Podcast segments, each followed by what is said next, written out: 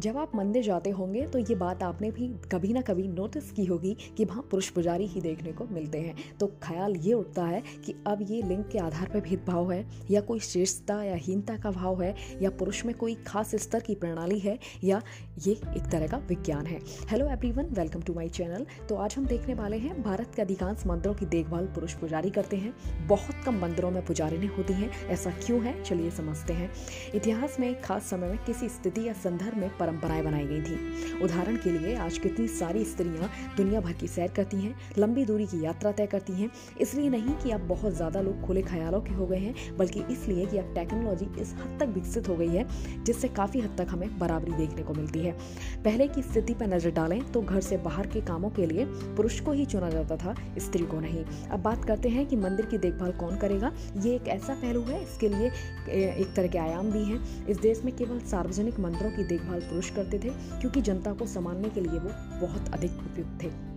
पर ऐसा घर पर नहीं था जब छोटा मोटा मंदिर ना हो और इन निजी मंदिरों की देखभाल हमेशा स्त्रियाँ करती थीं। तो अगर इस संदर्भ में बात करें तो ज़्यादातर मंदिरों के प्रबंधन और देखभाल का काम पुरुषों से अधिक स्त्रियों के पास था। अब भी ऐसा ही है। एक और बात यहाँ पे यह है कि वह किस तरह का मंदिर है? कुछ ऐसे मंदिर हैं जहाँ हम निश्चित रूप से नहीं चाहेंगे कि वहाँ स्त्रियाँ हों। इसी तरह कुछ ऐसे मंदिर हैं जहाँ हम पुरुषों का होना पसंद नहीं करेंगे। ये बात इस बात पर निर्भर करती है कि मंदिरों को कैसे और किस उद्देश्य से प्रतिष्ठित किया गया है।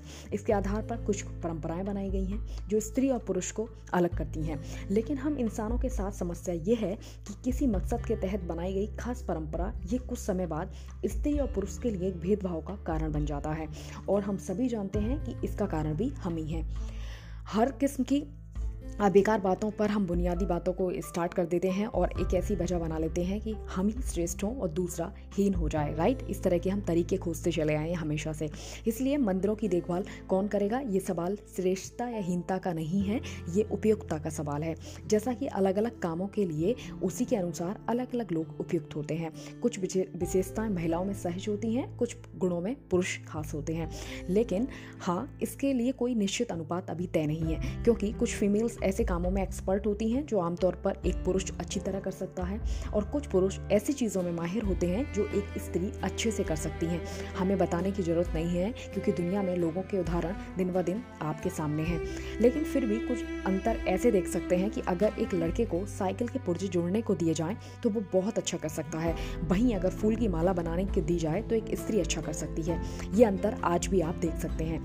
जब आप दुनिया के दुनिया में काम करते हैं तो आप एक सर्टिनिटी के साथ काम नहीं करते, बल्कि आप संभावनाओं के साथ काम करते हैं। सभी परंपराएँ और संस्कृतियाँ बड़ी संभावनाओं पर आधारित हैं, निश्चय, निश्चित तौर पर नहीं। इसलिए जब हम कहते हैं कि पुरुष को ये करने दो, स्त्रियों को वह करने दो तो ऐसा फिक्स नहीं है, वो ये काम बेहतर ही करेंगे। एक खास काबिलियत के आधार पर कोई भी बेहतर कर सकता है।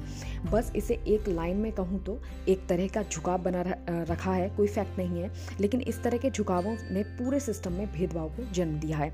आपको एक बहुत अच्छे एग्ज़ाम्पल से समझाती हूँ। अगर पृथ्वी अपनी धुरी पर हर समय सीधी घूमे तो साल भर एक जैसा मौसम रहेगा, है ना? कमेंट कीजिए। लेकिन इसके जरा भी झुकाव इधर उधर हो जाए तो कितनी सारी चीज़ें बदल जाती हैं। यहाँ एक महान पुरुषों का एक स्टेटमेंट ऐड करना चाहूँगी। जीवन सर्टेनिटी के साथ नहीं चलता, बल्कि फुल ऑफ़ पॉसिबिलिटीज से भरा हुआ है। इसे एक एग्ज़ाम्पल से और समझते हैं कि अगर हम आम की गुठली को देखकर कहते हैं कि ये खूब मीठे फल फल देगा, इसे लगा देते हैं तो ये एक संभावना है, निश्चितता नहीं है है ना? कि ऐसा ही होगा। अब आपको ऐसे मंदिरों की तरफ़ लेकर चलते हैं, जहाँ महिलाओं का जाना आज भी वर्जित है। संविधान की तरह मंदिरों में जाना सभी के लिए समान रूप से प्रवेश की इजाज़त है, लेकिन भारत में कई ऐसे मंदिर हैं, जहाँ प्रवेश को लेकर जेंडर का भेदभाव आज भी मौजूद है। जैसे आज हम बात करने वाले हैं, पद्मनाभ स्वामी का मंदिर, जो कि केरल में है। ये भारत देश के सबसे अमीर मंदिरों में से है। यहाँ आज भी मंदिर कक्ष में महिलाओं के प्रवेश पर वैन है। दूसरा है जैन मंदिर, जो कि मध्य प्रदेश में है। अगला है कार्तिकेय मंदिर, पुष्कर में है। यहाँ पर भी महिलाएँ पूरी तरह वर्जित हैं। अब बात करने वाले हैं भगवान कार्त इसका कारण ये भी माना जाता है कि भगवान कार्तिकी की ब्रह्मचारी रूप में पूजा की जाती है। तो अगर कोई स्त्री उन्हें इस मंदिर में चली जाती है या उन्हें देख लेती है तो उसका साप लगता है।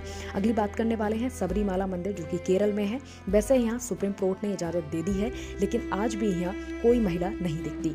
नेक्स्ट है माता मावली मंदिर, जो कि छत्तीसगढ़ में है। यहाँ पर भी कोई महिला देखने को नहीं मिलती। यहाँ भी चार सौ सालों से सिर्फ़ पुरुष ही दर्शन करते आ रहे हैं। नेक्स्ट एंड लास्ट बात करने जा रहे हैं बाबा बालकनाथ के मंदिर की, जो कि हिमाचल प्रदेश में है, यहाँ पे भी महिला पूरी तरह वर्जित हैं, लेकिन अब अनुमति मिल गई है।